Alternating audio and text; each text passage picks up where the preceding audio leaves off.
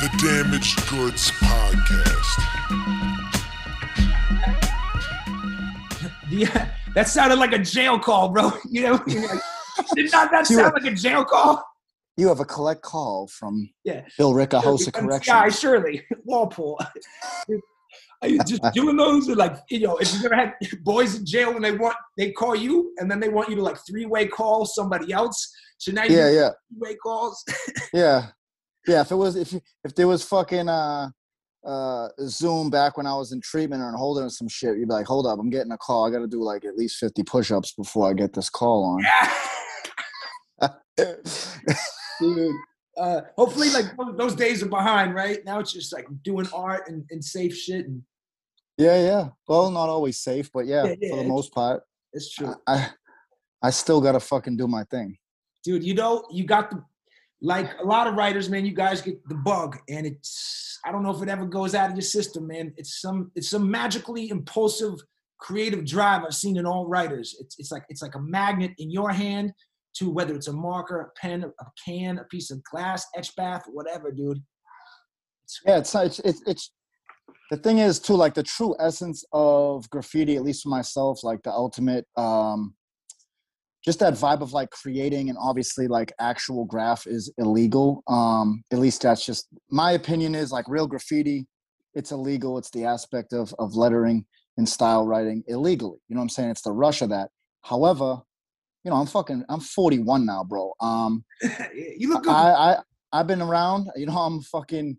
Uh, I still feel young in some aspects. Um, but as you can see, like we were just, uh, you know, chopping it up before we started this. It's like uh, I, I'm in my home. You know, this is this is where I live. Um, and I'm very at peace. Like I enjoy doing all these commissions. Like uh, I get a lot of fulfillment out of that. However, I still do my thing and anyone that you know is into the graph culture and just like follows graph any like uh actual writer and i say it in that way i mean to me like if you still write graffiti you still probably get it in illegally because that's the actual ass i'm not like a street artist i don't just do like uh you know all these fucking legal eagle jobs and shit um i still i still do my thing you know and that's the that's the part i don't do drugs obviously you know we'll get into that i don't i don't drink uh, I consider myself pretty healthy. I'm in the gym. Yeah. You know, I, I try to eat better, and I say try because I fall short. I'm not on some fucking crazy ass, uh, you know, you know, regiment that's that I can't break. You know, but I, I, uh, I live a pretty healthy lifestyle nowadays compared to how I used to. I'll put it that way. Yeah, no, and I mean, I know a lot of the dudes you, were affiliated with because a lot of them were my friends, and me, even dudes like me who weren't writers, the lifestyles were all very similar. And that that healthy voice you're hearing on Damaged Goods this week is a is an old friend of mine. He's also a legendary artist, a legendary graffiti writer, and a whole lot more than that. Uh, my man Jay Bax, all the way from the East Coast. If you could hear his fucking voice, you probably could guess where he's from, and the fact that we're friends and shit. But um, it's it's I haven't seen this dude in in person in a while, and like he was just saying, he's working out shit. Like, dude, yeah, I'm I'm not as old as you, but I'm getting up there, and uh, it's nice to stay in shape when you all you see all your friends like falling off, dudes with dad bods, and they don't even have kids and shit. You know, just like yeah, yeah, man. It, it's uh, well, and not to get it onto a, a fucking uh, you know, a sad note, but a lot of my fucking homeboys that I was rolling around with and that you knew as well, uh, like a lot of friends, drugs have, have taken them, you know, and uh, yeah, it's fucked up. you know, I've I've been on this. Uh, I've been on a healthier route of life a majority of the last 16 years. I'd say 13 out of the 16, and I'm saying 13 out of 16 because I, you know, I've fallen short too, man. Recovery and just uh, life in general, bro. Um, it's a precious thing, and for a long time, I honestly could give two fucks less if I made it to the next day. My lifestyle showed it. The way that I painted showed it the beef that I got into showed it, just the fucking nonsense that comes with it. And, uh, you know, I, I don't live like that. Uh, I'm also not a saint. I, I definitely fall short in some areas. Uh, I'm known as kind of a, uh, uh, some people would say I'm passionate and some would say aggressive. Um, I could probably have to do with my upbringing. They, they kind of go hand in hand. The passionate version I would say definitely was molded more on the recovery side of things. To be honest with you, that's where I honestly view painting and doing these, you know, commissions that I'm working on and, and daily when I have the time. Because I'm an artist full time now and I work in recovery and um yeah, man, I enjoy some small things in life, bro, where I honestly wasn't really into canvases and doing shit like that years ago. And it's pretty fucking therapeutic these days, you know? Yeah, nah, dude. Like, I mean, I, you said something that I love when I hear writers say is regardless if you're slanging clothes or streetwear, doing canvases, legal walls, gallery shows, but they still maintain that that aspect of, of, of being a writer that's going out at night, catching some fills, some hollows, whatever. And uh, I have a lot of friends, peers of yours that do what you do, like balance it. And some have gone just all the way this way, maybe because they made a lot of money or success and there was no reason for them to risk it. But even a lot of them still have the itch. And uh, now, like you're saying, you're older, you're no longer in beefs and shit. I assume that beef, a lot of it was graffiti rated or related. Yeah, yeah, yeah. I mean, for the most part, yeah. And it's just, uh, you know, graffiti is a funny fucking topic for someone that's so like I'll admit hands down to anyone when it comes out. I'm very passionate about it. Um, anyone that considers themselves a writer, yeah. you know, you just the minute it comes up, there's a, there's immediate there's an there's a bond to it. Do you know what I mean? Um, I've gotten in a lot of trouble over the years because of it, and I can honestly say, you know, the balance of life these days. Um, as much as I love doing these canvases, and as much as I love having, you know, um, job after job seems to come in nowadays. That's sick, bro. You know, I'm doing a Street Smart is a clothing line that I had started years ago, and it was it's always been something I've done with uh like shout out to my boy Just. He printed, you know, back in 2007 all the way up until like you know a couple years ago. That was the main uh homie that always printed my Street Smart shit for me, and he'd let me be like hands on, and he'd show me how to do stuff. And um, you know, I did some fucking cool things with that shit. And then I stopped for a while, and now I've been back. And uh, you know, my homie Three Ways uh, does that now for me, and he prints uh the shirts for me, and I love that, and that's cool. And the reason why I'm sharing that is because like there's a balance because sometimes I just still gotta go get it in. Yeah. You got it. You know what I mean? For it's the only way I can put it, and it's that fulfilling. I don't drink. I don't do drugs. I'm not knocking anyone that does. I'm just saying that for me, it's I'm all in or it's all out. Yeah. And Yeah. when I'm all in, I fuck my shit up. You know what I'm saying? Jails, institutions, and death. Not to get all fucking uh, Nah, you know, fucking like uh NA or AA, but I, I you know, I come f- uh, and that's that's what's that's what's been my medicine. That's my story. I had I battled uh, drug addiction for a chunk of my life, and now um, I like being healthy. yeah. Do you know what I'm saying? I like being healthy. I like who the fuck I am. That shit took a lot of work. Um, I like transparency nowadays. I don't fuck with people. I don't keep people around me, bro, that are like, I feel like I can see through and that are phony. Um, whether it's family, friends, whatever, straight up. I don't even give a fuck if you got my last name. That doesn't mean I have to be around you. And that's not to be sounding bold or to sound like an asshole. I'm just saying that I value my life today, bro. And I fucking love my artwork. I love who I hang around with, and I love my job. Because I don't know about you, Jake, but there's been times in my life where when I woke up in the morning, my first thought was fuck. yeah. Like I gotta do this day over again, bro. I gotta Yeah. get mine. And, and and the crimes escalated to get money to get drugs. And yeah. you know, that's a fucking miserable life, man. nah, that's the That's worst. That's a miserable life. you're drowning every day. You just feel like you're drowning every day, trying to get a little air. Yeah, man. And it's like, I like the fucking shit that I think of today. And what I mean by that is, you ain't gonna talk to anyone in life more than you, Yeah. right? Yeah. And I didn't like that dude for a long time. And that's a fucking hard way to live life.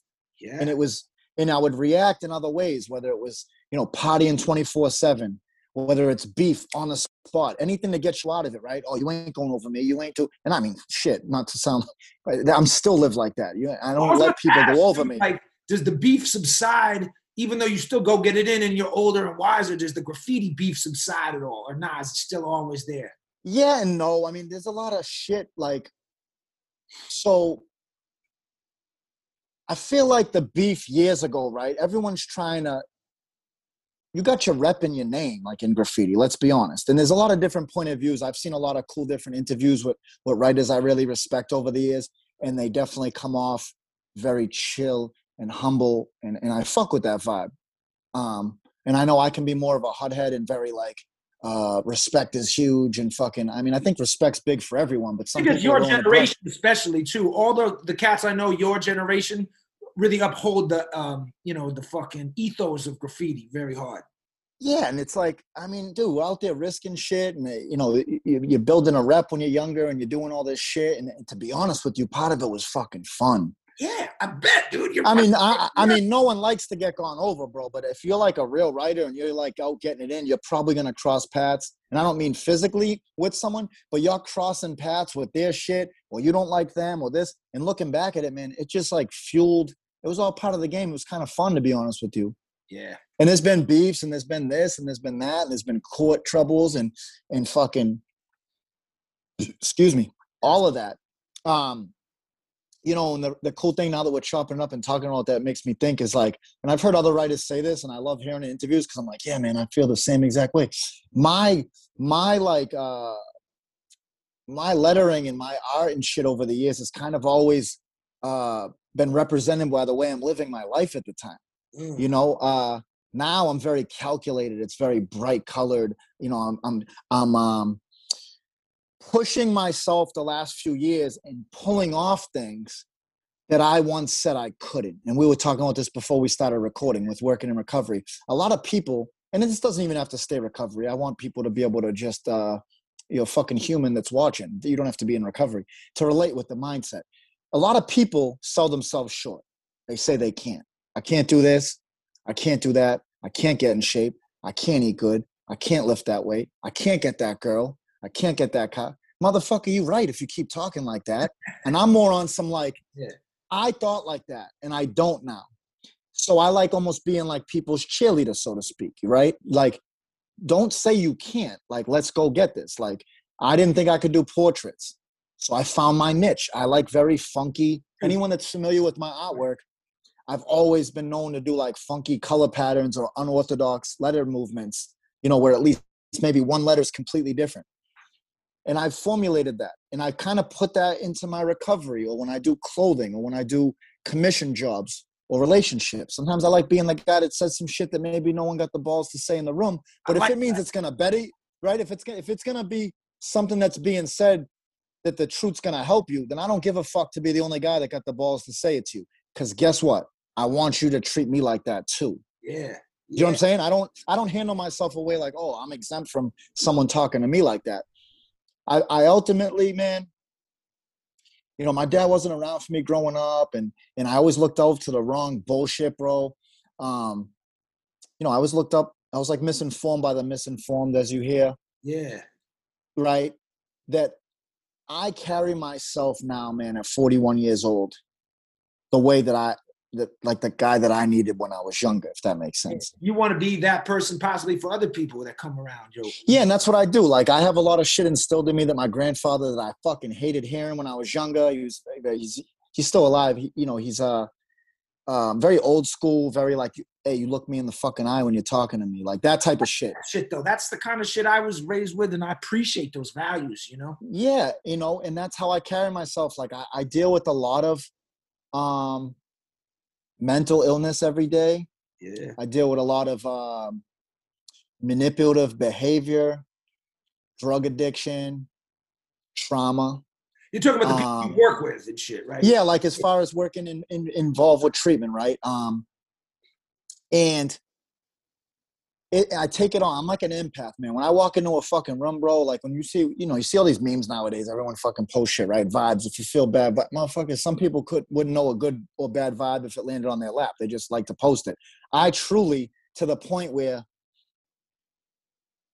when I walk in like meetings or like involved with addicts and treatment and stuff like that, man, like I feel their pain, bro. And I just like, I am passionate about helping people, man, because I needed to be helped. I needed to be helped. Yeah. I needed someone to help me. I needed someone to show me there's a better way of living. And um, I'm fucking grateful to be a writer. And why does that tie into it? Because when I fucking put drugs and alcohol down in any of my battles over the years, man, yo, the shit that fully fucking rocket launched me into another atmosphere, as far as passion, was having my artwork. Yeah. Do you know what I mean? It wasn't just about fillings. It wasn't just about trains or, or rooftops and all this shit, right? Which I love all that. And I've always been known as someone that's dabbled in all that. I'm not just known as a piecer. I don't just known as someone that bomb. I'm not just, I love graffiti, bro. I do. Um, but I also love my life and I love uh, creating for others. You know, it's kind of nice to have a passion for something over the years. And then over time, that's turned into a business for myself. You know, um, so it's a beautiful thing, man. Like I shared when I woke up back in the day, I would be like, oh fuck, or be miserable, or like it's like, yo, I gotta repeat this day again. It's fucking horrible. And now I stop most days, man. I wake up and I work out and yeah, I I, I like my life, man. Yeah, that's dude. That's fucking. That's you won. That's like that's what we should all strive for is to actually enjoy going through the fucking twenty four hours and the next one. Yeah, and I say that I say that with confidence, man, because it wasn't always like that, man. And hopefully, someone that sees this that knew me before, they're gonna be like, damn. Because a lot of people do. And I, I'm kind of known as someone that's um, takes care of himself or that's in recovery. Yeah. Okay. yeah. Like I kind of wear that on my sleeve. Like I don't hide it. Um, I'm almost honest to a fault where it kind of not offends people, but be like, damn, yeah, I didn't know you got it in like that. It's like, I listen, because I truly learned how to like own my darkest days. That's one of the big things I say to to people that are new to um you know, trying to get clean and sober and shit is like, because there's so much pain. Addicts, alcoholics, men just people in general. People walk around with a lot of pain. Ain't nobody fucking lived it, you know, uh, an easy life, at least that I grew up with, right? And when you can learn to own that, and what I mean by own it is like, it happened to you. Some people have traumatic shit that happened to them, and that doesn't make you a bad person. And even the fucking bad shit that people did, including myself, that don't make me a bad person. No. Did I do that shit? Yeah. But I don't let it own me, man. I fucking I do I look at it, but I don't stare at it and I try to do better. What was if there was one moment or maybe a few moments, you know, where you must have been like, um, I hate this way I'm living. I hate myself every day. But what? And you, maybe my artwork suffering, whatever. Was there like a very distinct moment where you were like, I gotta get this shit straight. I gotta clean up. I gotta change change things. Yeah, so there's there's uh so one in particular, man. Um so I I was in long-term recovery years ago, and in 2013, I had about eight and a half years clean. Oh damn.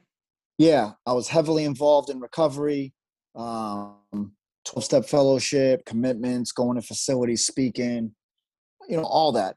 Good life, had traveled, been in magazines, all these great things, all these things I had on a goals list, right? Was in a relationship for years. She was also in recovery. We did a lot of cool things.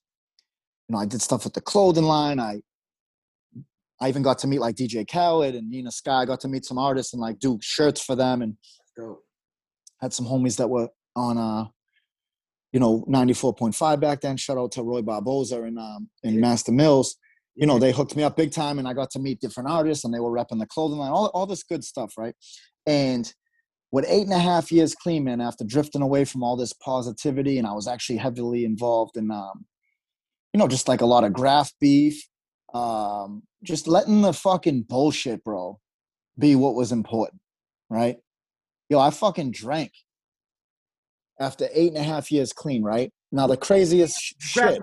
What was it that happened that right then just decided I'm gonna drink right now? Well, so I wasn't really surrounding myself with the right people back then, man. I was in and out of strip clubs, and I was fucking hanging around just the wrong people, fucking around with the wrong chicks, the lifestyle, just all. you were doing all that sober for a little while, right? Yeah, yeah, crazy. Oh, and, and not wanting to drink, not wanting, not wanting to. But I, I don't think I could go to a club sober. I would fucking hate it. But uh, that's I'm weird like Nah, I mean, I, I, you know, I, a lot of my friends are like b boys and hip hop dancers and shit, so we go out and get it in and, and dance and have a good time with all people, you know. So, but it was the drama that I was getting myself in women and relationships ending, and that long term relationship ended, and you know, um, I made a decision to drink. See, now the craziest fucking shit happened the next day after drinking. Nothing. You know what I'm saying? I woke up the next day, still had my car, still had my own apartment, still working in the barber shop. Okay, here's the thing though. here's what you couldn't see.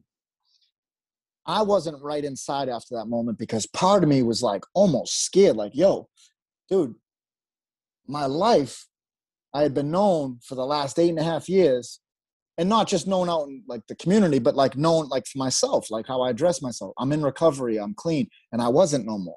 Yeah. Yo, and that shit got ugly quick, bro. Within a matter of a few weeks of drinking all the time, I got into a fucking high speed chase with my boy with Stadies that went from, yeah, that went from a vehicle to on foot and got away. Now, yeah, because now the ego kicks in, bro. yeah. I'm gonna tell you what it is, no filter. That's as a writer, bro. We could sit here. you- You'd need to do four podcasts with all the chase stories and all the bullshit, right? So now this motherfucking shit happens, and that adrenaline rush.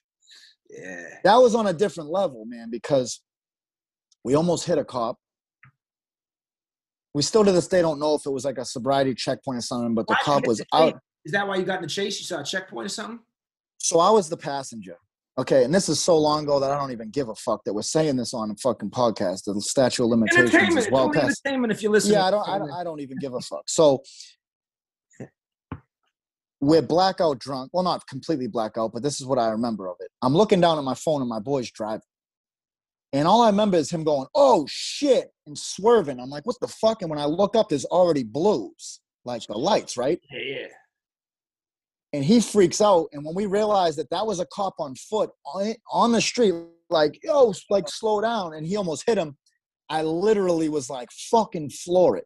So he takes off, and it happened to be by an old neighborhood that I used to live in, so I know it. And it, this we only got away because of this, because he jumped that cruiser jumped right in the car, but we were already going like fifty.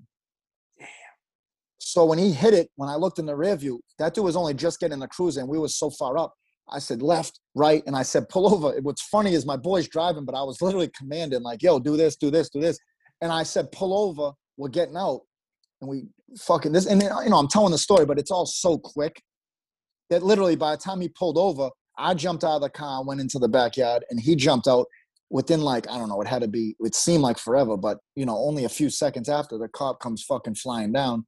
But he can't, he can't find us. We're hiding in yards. And now we have to make our way back a whole city over where my car's parked. And Oh, the adrenaline rush of that night was so ridiculous, man. I bet, dude. Yeah. Yeah, so it was like, I mean, from where we almost hit him to where we ended up parking, I mean, he got up to like 90 miles an hour. And we would have definitely got in some fucking, got our asses beat or shot at or something. Who knows? Because he almost hit him. Yeah, that's crazy. That's the part that's fucked up. He almost killed him because I remember looking up and seeing him go like this. You know what I mean? yeah, yeah. Hey, Um, and yeah, and it got and it got ugly after that because now it's drinking every night. Then me and that same dude got into a fucking car accident a couple nights later. Yeah, dude. Yeah, shit. and then it went to drugs. It didn't see that's the whole hit of the story. It went back. Is I started with drinking. to, to the big Yeah. substance that, and if I'm invasive with this question, you don't have to answer it. A lot of my friends from where we're from uh, that have passed away are still addicts. It's, it's opiates is what take took everybody down that I'm close to. I didn't know if that was Yeah, my my shit's always been opiates and drinking. You know what I'm saying? I I, I got no filter when it comes to that shit. I uh, you know, I went from uh, you know, dabbling years ago, drinking in the woods or at my my house when I did live with my dad in high school. That was known as the party house. A lot of writers used to come through there. Um, a lot of tattoo parties there. Um, you know, and it started off with the drinking, you know, and I ended up, you know, it went as far as being an IV heroin user. So shit that once you would say, I'll never do that. yeah That shit scares me. I won't do that. That's what the guy under the bridge does, or the homeless dude stemming for fucking money does, right? That's a fucking lie. Because there's people that bang dope every goddamn day that got multiple businesses, yeah couple cars in the driveway, families and kids and all that. Yeah, sending kids to college, and they're still banging shit down because they ain't okay. They ain't they ain't right. yeah. You know what I mean? And that's the mis that's the misconception is motherfuckers be thinking that addicts are, you know, just a Mass Ave down in the jungle they're fucking banging. Nah, dude. It could be your aunt. yeah. You know what I'm saying? It could be your aunt, your mom, whoever. You know, and I and I turned into that, bro. And um so I think what we had started was was it what was the one crucial moment. And so what I'm getting at is that after going down that path and going down that path, I took I had another stint at getting right, and I fucked up again. And um, you know I lost a really good friend, and Hmm. I've lost many good friends, but this one really rocked me, okay? Because this is a dude that didn't give up on me, man. He uh he would come to the barber shop every week. Every every Friday, this guy would come to the barber shop. My boy Greg King, rest in peace. And he never gave up on me. He'd always be like, "Yo, when you coming back to the, when you're gonna come back to the meetings, man? When you're gonna, you know?" Because like I said, I was known in recovery for a long time. I had helped uh, you know, when you're involved in it like that, you do. You help people get clean. That's just that's part of it. For me to better my life, I helped other people. And a lot of people stopped coming to the barber shop when I was getting fucked up because they don't want to see you in that condition. I don't blame them. Look at in the moment back then, bro, I was resentful. Like, yo, fuck y'all. You don't want to come see me, right? But um, he never gave up on me, and you know, clearly he was in some fucking pain, man, and he was hiding that he was using, man. And um, you know, I always tell this story, bro, because he ain't alive to tell this shit no more. But someone near and dear to him passed away, and he was supposed to deliver the eulogy at that girl's uh, funeral, Yeah. who died from an overdose, right? A lot of times when I, this is probably the first time I'm sharing about him where I'm not really tearing up, bro. And I'll, I'll I can honestly say that, would not give a fuck what anyone thinks. I, uh, the guilt and shame that motherfucker must have been feeling, bro, to the point where he couldn't even make it to the next day to deliver that eulogy, man. You know, when he died. And he had a fucking appointment with me at 4 p.m. the day that he died. And I'll tell you right now, man, that is one of the loneliest 45 minute windows that I sat in my fucking barber chair. And I said, I gotta get right. I gotta get right. Um, you know, I lost a lot of homies from this shit, bro, and he rocked me. I got, you know, Tease died from this shit. Delic died from this shit. Tomb died from this shit. Hells died from this shit. Mize died from this shit. The list goes on of writers, right? And this dude wasn't a writer. But this shit rocked me. And I said, I gotta get right. And when I go to see Greg at his wake, I, I gotta get right. You know, um, and I'll tell you right now, one of the hottest things ever, bro, to walk into a friend's wake and most of those people that are there are in recovery. And not only do I have to mourn my boy, I have to let them know that I need help. Yeah, that's One of the most That's yo, heavy. one of the most humbling fucking things I've ever done in my life. I got high one last time, which was the following day after that, Jake. And I've been clean since. Since November 9, 2016. So now I've been on track. You know, I'm four and a half years now. Um, and that's that's where the whole thing comes into play where I said from 2005 till now, which is what, about 16 years. So about 13 of that have been right. So how long after getting clean again in 2016 before you started working with people in recovery, or like just right off the rip, or did you have to get No, not yeah, no, I had to get my shit right. And um, you know, I have a lot of I have a lot of really I have a, a good network of fucking tight friends, bro, that we've been tight for like a long time. Um, and they, you know, they own the treatment center. And um that was a lot of guilt and shame too, that, you know, drinking with all those years clean and then seeing like uh I enjoyed helping people and that was something I eventually wanted to do like as a career, you know, and then I thought I threw that out the window. And about nine months in, my friend approached me and was like, Yo, I think you're ready. Mm. You know, and what's fucked up, right, is right before I started working, you know, God rest his soul, he just passed away, uh, DMX. Is I got a chance, so I, I got a phone call and I got some some texts and some missed calls one night at like two in the morning. I wake up the next day and um some friends are like, yo, can you cut DMX's hair? Now, just by the way I was reading the text, I'm like, damn, he must be get, he must be trying to get right because if it's these dudes hitting me up, he must have came through, you know. Yo, I got that was a fucking quite the experience, man. I got to cut his hair, chop it up with him. Um, got to give him a shirt, Hell yeah. street smart shirt I did with, with with Biggie on it. Me and my boy did a Biggie mural and Lynn, and we uh, you know, I did copies of that shit, and and it was funny because he's a Biggie guy, you know, and um, yeah, I got to bond with that cat. It was pretty fucking cool, man. For to like a, a high school, I don't want to say childhood because he wasn't around when I was a child, but like a high school motherfucker is a legend. You know, his music is like uh speaks to your soul Yeah. and you know, got to chop it up with him and then started working there. And um, I slowly started to see my passion leave the barber shop and increase In art. for working in treatment. Oh, working in treatment. Oh, okay. Yeah, man, that shit became fucking easy, man. I mean, I was a barber for 16 years, so I've been standing on my feet. I've had a lot of different leg injuries. I've torn my knee a couple times through playing fucking football and, um, you know, softball. I was really into, you know, sports and shit. And, um, yeah, man, I, I started to get really passionate for helping others that are just like me. And that's the, the easiest, clearest way I can put it.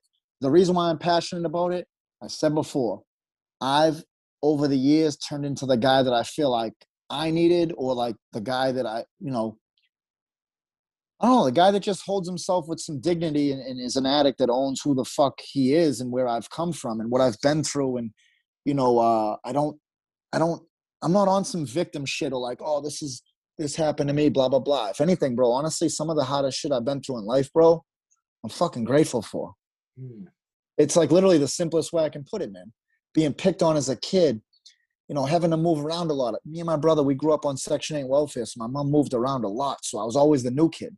Hmm. So damn right I carry myself with some fucking uh, aggression and you know, you have to fuck try fighting fucking two or three kids when you fight. A lot of kids it wasn't even one on one. And I'm not even saying I was not an intimidating looking kid.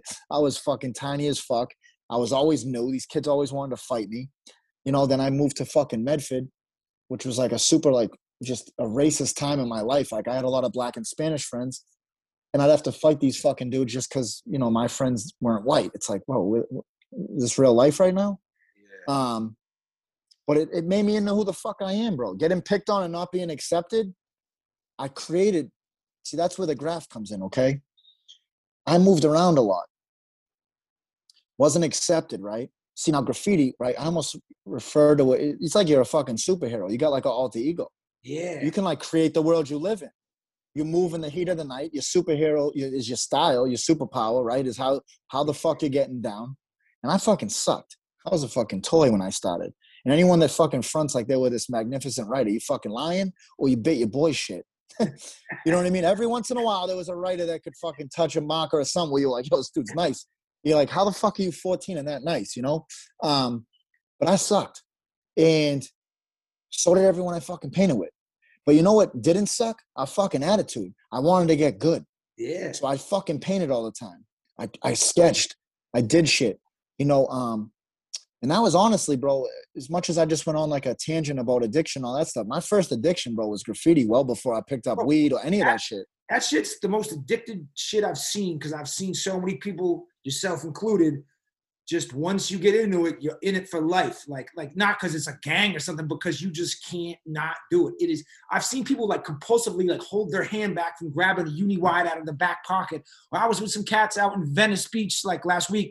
My boy, and he's got a this writer from New York who's out here visiting, who his name I won't mention. And it's like four in the afternoon, mad people. We're having some beers and some food and you're just whipping out the marker and it's like just no fucks, just can't stop, can't. Yeah, not, yeah, yeah. You know, Yo, it's funny you said that because without saying, I'm, I'm pretty sure I know those cats too, and I think they crew, which is funny. Yeah. Um, but yeah, it's just it's uh, it is how it is. I mean, I I've toned down as far. I don't really get as compulsive is that. I'm very strategic actually nowadays, um, and that comes into the balance piece. I don't wild out every night. do you think that did I you learn out. recovery though that skill, or did you that balance, or did you always have that balance? Nah, you couldn't have. Oh no, I definitely learned over the years because there's times where I had years clean. In a previous relationship I was in, you know, she'd give me shit. I'd be out doing trains. Um, when there was to be the right beef, girl, man. yo, That's when there was fucking beef, yo, that word right there tore through some fucking, you know, relationship because when the beef happened, I wouldn't even be able to sleep at night. and so I what would go and just be taking shit out. Just she- take shit out. Would she? Would she just think she was in danger, worried for your well being, or just stressed from the whole shit? Uh, more stress. Obviously, they don't want you to get arrested. I mean, you know, uh, I was a fucking adult even back then. Um, Yeah. You know, I was so it's uh, but it was just like it would consume me because I couldn't go to bed back then. We shared a car, so I took the train still a lot back then. Mm-hmm. Um, that is one thing I do miss about that era is because you are up on everything. When you take the train every day and you're seeing what's going on, you're seeing the trackside, you're seeing if that got gone over or this. Um, and if something did, I took great pride in getting that spot back. Mm. For real. Like there's times I I seen shit and I was like, yo, that wasn't like that yesterday. And by the time the sun went down, I already got that shit back. And that that's the part that, you know, being 41 and telling the story, I'm gonna be honest. When you're in it, that shit sucks. Now, it's fucking kind of a cool story. And it's like beef is just part of if you do real graffiti and you get it in like that, What's you probably yeah, you probably have uh some experience like that, you know, and it sucks. It does. There was a lot of shit that's gone on, beefs that's going on, like actual. When I say beef, I don't just mean crossing each other. I mean fighting, stabbing, shootings. We yeah, have crossing we have paths and fucking box cutters and yeah, all that shit. prison Um, writing for for long periods of time. yeah, fucking an endless amount of fucking community service hours. I don't care to touch on how many, but just like ridiculous shit. You know, being fucking court ordered to halfway houses and okay, well, if you don't complete this, then you're going away to do two years or you know, being stuck and holding for three months waiting or Oh yeah. uh you know, all that. And um hey man, it molded me into the guy that I am. I appreciate my life today, man. I uh I, I carry myself um I carry myself the way that I want other people to be towards me, meaning like I'm pretty transparent, like, yo, this is what it is. Yeah, you're a very honest dude, very upfront. Yeah, just like this is what it is. I don't fuck with certain shit. Um, I watch what people do. There's a lot of people that sound good, but I, I watch what they do. Um, and that shit's got to match up. Now, Mhm. am I saying I haven't fallen short or lied in my life? No, I'm not coming off like I'm a fucking saint. I'm far from it. I'm just saying where I'm at in life now. I, I do, I, I enjoy my life. I enjoy where it's going. And the fact that I get to truly do what I love, like working in treatment, like I enjoy that shit. I'm good at it because I am an addict. Like I come from that. So there's guys that fuck with a certain vibe and they'll tell you, hey, the fact that you don't sugarcoat shit, I might not like what you're saying all the time, but I fucking respect the fuck out of it. Those are the guys I fuck with heavy. Some other people might not want to hear it, and that's cool. Maybe my message ain't for you. Right? And you'll appreciate this because you're a cat that does music, and I've always respected you for that. There's different genres of music, okay? And there's a song that me and you could bump right now and both get the fucking the goosebumps on our arms, right? Now you play that for some other cat, and they might be like, yo, that shit's whack. Yeah. Now recovery looks like that too. I have a certain way of delivering shit. I own who the fuck I am, and I keep it on me. When I tell my story or I run group or I'm around people, I try to keep it on my experience, the way that I thought, where I've grown, what I've learned, right? Now when I do that, you don't have a right to be offended because I'm talking about me. Do you know what I'm saying? yeah. I'm not on some preachy shit. I don't like, hey man, you gotta do this, you gotta do that. That fucking you, you, you. I say me, me, me. And Yeah. if you fuck with it, it's we, we, we. It's it for real. It's we. It's a we thing. Like I'm not trying to because it doesn't work. Most people don't want to be fucking told what to do. Yeah. Yeah. It's true. You know, and it could be the best medicine ever, and they're like, nah, I'm good because he's telling me that way. And if you tell somebody something, sometimes I have this in me, just a natural inclination to resist or rebel. Oh, I can't do that. I'm gonna go do that. You know, that's just Exactly. my psyche. So uh, a lot of people, I like your approach. Seems like it probably works more uh, well with kind of maybe the the kind of people you you're dealing with in your your recovery classes and shit. Yeah, and, it, and, it, and it, it's all different kind. That's that's what I love. Is this past year? So I did it for like a year before I went to Florida, close to a year, and now I've been back about a year. But I've always I've worked. See, here's the thing. Before working in treatment, for all those years, I always worked with addicts. So it's just different when you're dealing with a treatment center or you know that's more professional because you have dual diagnosis, you got clinicians, you got all these different aspects, professionals, right? But as far as addict to addict, I can relate with any addict. And I almost like the fact that I get to deal with all different kinds, different backgrounds. Maybe some are institutionalized. You know, they've been in our jail, they, they've lived a rough fucking life. But the person that actually has a good outside life, like looking out, like like um, from the outside looking in, I should say, you're still an addict. Mm. And it doesn't matter what you're driving. or what you're wearing or what your house looks like or where you lay your head, right? But it matters what the fuck's going on in that head. Because you'll find people like that that maybe we envy, right? I, I, see some people that might have way more than me, and I'll still be like, damn, you know, I'm being realistic. There's some people have some nice shit, and I'm like, oh, I'd love to live in that house or whatever, right? But that same person don't like their life. Yeah. Because the outside shit don't truly matter. And I mean, I like nice shit, you know? Um, but the shit that I truly value today that like was fucking hard fought and earned, man, is is is just it's very valuable. And it's like I'm like that because it fucking was hard to get that shit. Yeah. Yo, it's hard to get that shit for me, bro. Um, you know, and that's why so many people fall so short. One of my boys, you know, shout out to my boy Christy. He always says, um, talks about building a life worth living and he, he, uses that phrase you know and i'm big on that too nowadays because uh when i said like i'd wake up and you're like oh fuck and a lot of addicts and, and people that struggle with alcoholism and shit they don't like their life. And it could look good but they don't like the way they're thinking. And i i've truly with the help of others built a life that's worth living. Like i get to sit in my living room on a daily basis and just bang out commission jobs and make money. And i can go paint a train if i want and I can go get it in and do fills if I want, and I can do stickers if I want, or I can design t-shirts if I want, because I do like enjoy the aspect where you're not making money off artwork. That's not what it's about. That's a bonus. Yeah, yeah. Do you know what I mean? It is. That's a. I never started off writing was like, yo, I can't wait to make money doing graffiti. I'd never. But when you chase your passion, you ultimately you reap the benefits. Yeah. And that's, I guess, that's the best way, and it's being proven to me now because I just keep cranking out content, man, and and and, and I'm letting people into my life in a way that I never did before, and it's it's like you're just putting out this positive vibe and energy and flow. Like I'm in a flow state where I just think of something, I create it, I put it out there. I might put a little snippet of me doing the canvas, right? Like little teasers. Yo, and I sell mad shit like that. Yeah. People are like, oh, that shit's dope. How much for that? And I'm like, oh, sorry, this is already sold. I don't, I don't like, I'm at a point in life, man. I don't, I don't sit at home and, and just like aimlessly paint or draw. It's like for people that have commissioned me to do this shit. That's a beautiful thing, man. Yeah, dude, that's a blessing. That's, you know, especially coming off the road you walked and shit. And then now you like, like you were just discussing earlier, you get to to take your art and your passion and kind of mesh it with the recovery doing art therapy which i think is fucking beautiful and unique. How did you yeah. when did you and how did you kind of decide that i can take my art and incorporate it to help people?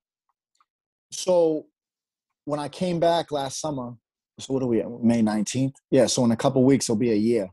Uh, shortly after coming up they gave me a time slot and i was given uh, thursday nights you know, to deal with clients and I get like a three hour window. When I first did it, I wanted to get acclimated with meeting some of these clients. So I kind of like told my story and more like, uh, you know, spoke from my heart. And it was more of like open dialogue. They get to ask questions. And then, and then I started throwing some stuff out there to, to um, you know, supervisors and stuff that are, you know, uh, my bosses, so to speak. And like, yo, listen, I want to merge, you know, artwork in, in doing these groups. And, um, you know, once once people that didn't know me started seeing like what I can pull off paint wise, then they're like, okay, we're on to something. And they're very big on like, you know, we have a lot of um, musicians come through, anything from stand up comedians, athletes, um, you know, just a lot of different shit. So I started doing and merging the paint to it. And I really started going on this, uh, you know, this approach with the mindset of like, don't tell yourself you can't do it. Okay because most people respond when I say what painting and doing like arts and crafts, and they walk in and they see all the paint laid out. Because I'll have a I'll have a whole table set up right with every color you can possibly think of with acrylic, paintbrushes. I got markers, I got canvases, I got poster board, all that right. And they'll be like kind of overwhelmed. They're like, "Yo, what the fuck are we doing?" And I'm like, "That's the best part. Whatever you want." And they're like, "What do you mean?" Like for the next three hours, we're gonna do artwork. They're like, "Oh, I can't do shit." so what I do is most common thing is people that have kids, right? They'll ask me to do their kid's name. So I'll sketch out the name. Sometimes it's a throw, a little quick, simple, right? And when you see these clients spend the next couple hours, if they're willing, because every once in a while you have someone that's a little resistant, maybe they barely participate, right? But I try not to like allow that. For real, meaning like, listen, you're not gonna. I'm like, you're not sitting here on your phone. You're not gonna. So you're gonna do something, you know. And I build, I build up a good rapport with them, so they they tend to listen. I don't even like to say it like that. It sounds like I'm a teacher. Like it, they they respect it, so they're like, because I deal with them at housing, so I, I do a lot of different stuff. I deal with housing. I run group, art therapy. Uh, you know, Chris had started a podcast, so you know, you build a relationship with these people, so they respect you when you're coming at them like that. And some of these clients, man, have fucking created some dope artwork, and they get excited after. Because people, we, you know, as humans, a lot of people block their fucking, they they're victims to their own bullshit, Jake. You know what I'm saying? They, they're they're like nine percent of the time it's your own bullshit bringing you down. Yeah, and you're you're fucking falling victim to your own shit in the sense of you fucking believe that you can't do shit. And I have, uh, so I had someone, I forget who particular. It's been said many times, but I just remember being like, you know, you have a God given talent. And if I could paint like you, I would I would do it. And I said, I'm going to say right now that that's absolutely fucking bullshit. And they almost looked at me like they were offended. I go, let me break down to you why that's bullshit. And everything I just said to you earlier about graph is what comes into play. I said, when I started off painting, I absolutely loved graffiti, but I sucked. And the way that I was trying to draw and paint didn't look anything like the shit that I looked up to. And I was inspired by. I said, now, if there's one thing I could tell you that's inspiring, it's that most of the shit that I looked at as a kid, right? Because I started going to New York in like 92 to visit my aunt. My aunt got married and moved out to New York, right? so being into hip hop, I'd go to fucking New York and I'd see it and I'd be like a sponge and you come back and you bite, you'd see other names, right? When I was like a little kid, you see names and you copy them. And I said, a lot of those names that I would take pictures of and see Yeah. and was inspired by, I said, I was like, and this isn't to sound arrogant, but a lot of those names I've painted with now at this point in my life, That's- and I've become boys with, I've become friends with, Yeah. I've become crew, I've become crew.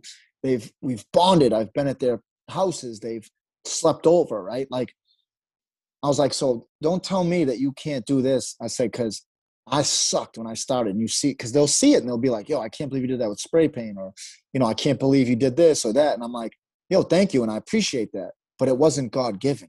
I Yeah. fucking earned every goddamn skill set I have because I just liked it. And it goes that way for two because they'd say, oh, it's tough for me to talk in group. I just wanted to be accepted, Jake. You know Yeah. what I'm saying? In life, I wanted to be accepted. Now, then carry yourself wanting to be accepted and coming to the grips that you're a fucking junkie, bro. Yo, that's a tough dialogue to battle in your head every day. Yeah. Because you got a lot of people yourself, right? You got to accept that you're a junkie. Yeah, and that's a fucking hard pill to swallow, no pun intended. But that's fucking like to to not like yourself, to realize that I never once in my life was like, yeah, I want to grow up and be a fucking loser. But I had to fight through that shit, and I had to fight to be fucking good, and I had to fucking fight for respect, and then literally fist fight to fucking go to school, and then graph, and then this, right? And pay all your dues, do all this shit. And then I bring it in and I say, I didn't always sound this confident when I talked. I used to be ashamed to be an addict. I sucked and didn't like the way that I draw, contemplate, and giving up on graph when you're younger, right? And that's not how I feel today. I'm confident as a man. Do I want to do better and have some things I'd like to change? Still, yeah, I think that's part of life is like, if you don't want to evolve constantly, then what the fuck? Are we even human? Like, you should want to always evolve. You know, I always say competition is me. Like, your competition should be you. Yeah. Like Definitely. I don't try to be better than my friends. I have friends that are doing a lot better than me, and I fucking clap loud as fuck for those dudes. Yeah. You got to. That's a true friend. Yeah.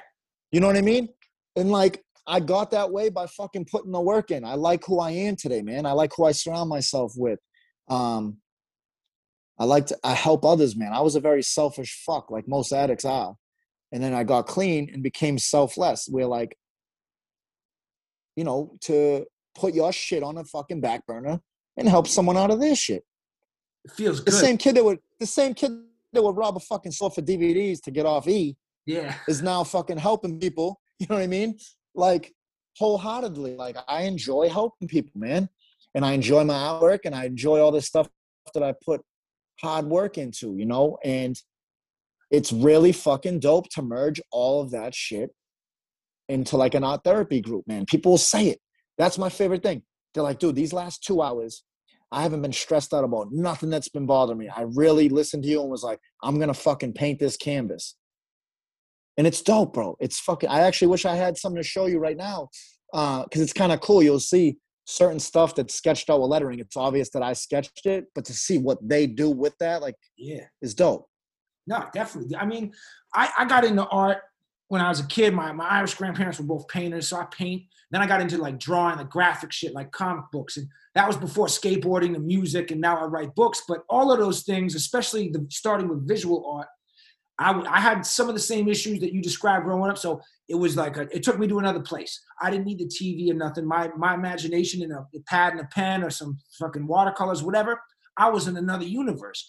And, uh, it was great to be able to transport out of wherever I was, especially if there's some stressful shit, bad shit going down in the home, school sucks, whatever. So these dudes in, in your art therapy classes, they're struggling with this addiction issue. They hate themselves for two or three hours when they're with you and they forget. It's because you provided them an option, ability to exercise these, I wouldn't even say skills, but just scratch these itches and transport themselves in a whole nother place, dude. I love the escape that all arts provide. And I imagine when you're, whether you're 41 year old back or fucking 14 year old back, see, when you're out there fucking just crushing a burner or just catching some fucking tags, you were probably just in another universe, free from all the bullshit, you know? Well, and that and that's exactly what it was. It was getting my that was the first experience of getting out of myself. I was picked on as a kid. I wasn't accepted. My fucking household was ridiculous, bro. My this drug addiction throughout my whole goddamn family. Uh, family members have committed suicide because they couldn't deal with it. Like I got a story, bro. We all got a story. And one of the things I've always said for a long time is the paint got a story to tell. And one of my big goals, and this is the first time I'm gonna say it, you know, out loud to the public, is I want to write a fucking book. Holla at me, dude. You know what I'm saying? I, I, yeah. I want I, I want to fucking write a book that's like has to do with graph and recovery and addiction Do and um yeah like a no holds bar just like just the pain has a story to tell and what's fucking crazy is i've had that Mm. name for so long and then they dropped that biggie documentary a story to tell or something Oh like yeah, that yeah. Ah, Yo, I watched that shit a few weeks ago. I was like crying. I'm a Biggie guy. You know what I'm saying? I'm just like a fucking hardcore Biggie guy. And um, I just like that expression. Like, Yeah, dude, that's Got a great story to tell. man. And as a guy who writes books, you should do it because once you start putting the words on the page, it's not only going to feel incredible and get these thoughts out of your body, but you have a good story, and that's something that people can't take away from you. You could write about some other shit, some guy who wants to paint in Florida, but when you tell your own story, it's unique because ain't nobody else lived your life, dude. And you got a great story yeah, naturally. Some people do have some boring ass lives, and you do not have one of those, dude. You got a good one. So like, dude, chase that, dude. Do that because you're doing all this other shit. You could do anything, you know. yeah. And it's something. If there's one thing, man, too, in the past like handful of years, you know, um, it's when you have goals, when you write them down and you discuss them, that shit becomes real. And I did that in Florida before I came back up, and all the shit that I had wrote down, you know, has been accomplished. So it has me on some like, okay, we need to go bigger now. yeah, Because for real, like recovery is provided. Like uh, years ago, I wanted to do a clothing line or or, or just something al- uh, along those lines, like creating your own fashion. And I did that, and I've done some fashion shows. I've done some art shows.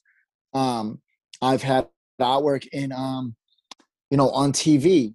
Uh, I actually, as a barber, got to go um, to a couple different concerts that Lady Gaga did because one of my boys was dancing with her for years. So I got to go to the Boston Garden. I got to go to the Wang Theater. You know, I got to like, you know, they almost brought me on tour to be like the barber, um, which was fucking dope to even possibly have that happen. You know what I mean? yeah. Um, so I've done like a lot of cool shit with being a barber and a writer, and uh, you know, it's uh, I don't even identify as like just a graffiti writer anymore. You know, it's just like I used to not be like I'm not an artist, and it's like nah, I am because I do a lot more than just do graffiti. I'm a creative type. My brain doesn't ever shut off creatively. I almost analyze every fucking thing there is in the world as a possible color scheme. Um, you know, I love color schemes. Even when I was younger, I liked mixing colors that maybe are unorthodox that people wouldn't normally, you know, go with.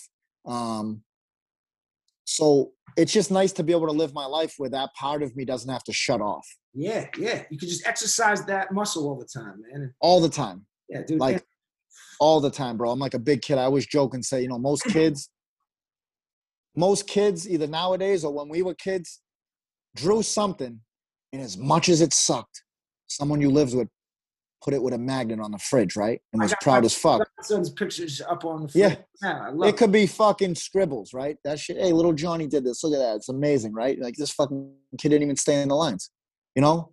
Right? But who gives a fuck? who gives a fuck? You're proud of it, and they put it on the fridge, right? And I'm like a fucking 41 year old kid. It's like, hey, look, I did that, you know? And I look at it, and I sit there and I analyze it sometimes, and you know, as artists, we're like the fucking our own worst critic. I can imagine there's been times you've laid down a verse. Oh yeah. I don't know how much you're doing music now, but I know you were fucking nonstop before and you Oh, might think you killed it, but then you listen to that shit a million times. You're like, I could do a better verse. I pick everything apart like you do. Just self, Yeah. self, very self-critical. Nothing's good enough. I'm always going over shit, editing shit. And you know what though? And I told my little sister this the other day because she she kind of follows in my footsteps as far as like she has it like she likes uh you know painting and she's done some dope canvases. And what's funny though is like I seen her at my mom's and I was like, yo, that you need to do more like that. She's like, that one's all right. And I started laughing. I was like, oh damn. I was like, you're definitely an artist. I said, I'm gonna tell you right now though, because I view my stuff like that, that's how I got to where I've gone because I still want to do better. You can never be fully satisfied because you're always trying to outdo yourself. And that goes back to what you were saying before about making competition within yourself because then you're not measuring yourself against what anyone else is doing, but just always outdoing yourself. And you can you can see that in the greats of any realm of art, you know, or even in Oh. you know. They're Yeah, and it, I look up themselves. Yeah, I look up It's there's certain writers still to this day that even from when I was a kid, I just I'm very inspired by their drive and their push to be well rounded Yeah. and everything. And I've always bro, we could chop it up about just tags and hand styles for an hour. yeah. And I'll fuck with that. You know what I'm saying? Um, I love that aspect. I, I can I can I've done canvases recently with lyrics because people are like, yo, I just want those hand styles the way you do them, dripping That's and turn that into an art form, right? And just layer it with grays and blacks, and it's just hand styles. Okay, perfect example. I'll show you. I got someone ordered this from the No, that's you know, da- damn right. I like the life I live because I went from negative to positive. that's You know, um, because that's the fucking that's the first form of fucking being a writer in my eyes, man. You got a lot of motherfuckers nowadays. You give them fifty colors in a legal wall for thirteen hours or a weekend. Yeah, that shit looks ill, bro. yeah. That looks ill. But if you can't pick up a marker, yeah, just hit my black book and make it look fresh. Yeah. yo, if you don't have a hand style, you ain't got no style, bro. And I ain't trying to fucking rain on anyone's parade. Um, but I mean, I guess I am.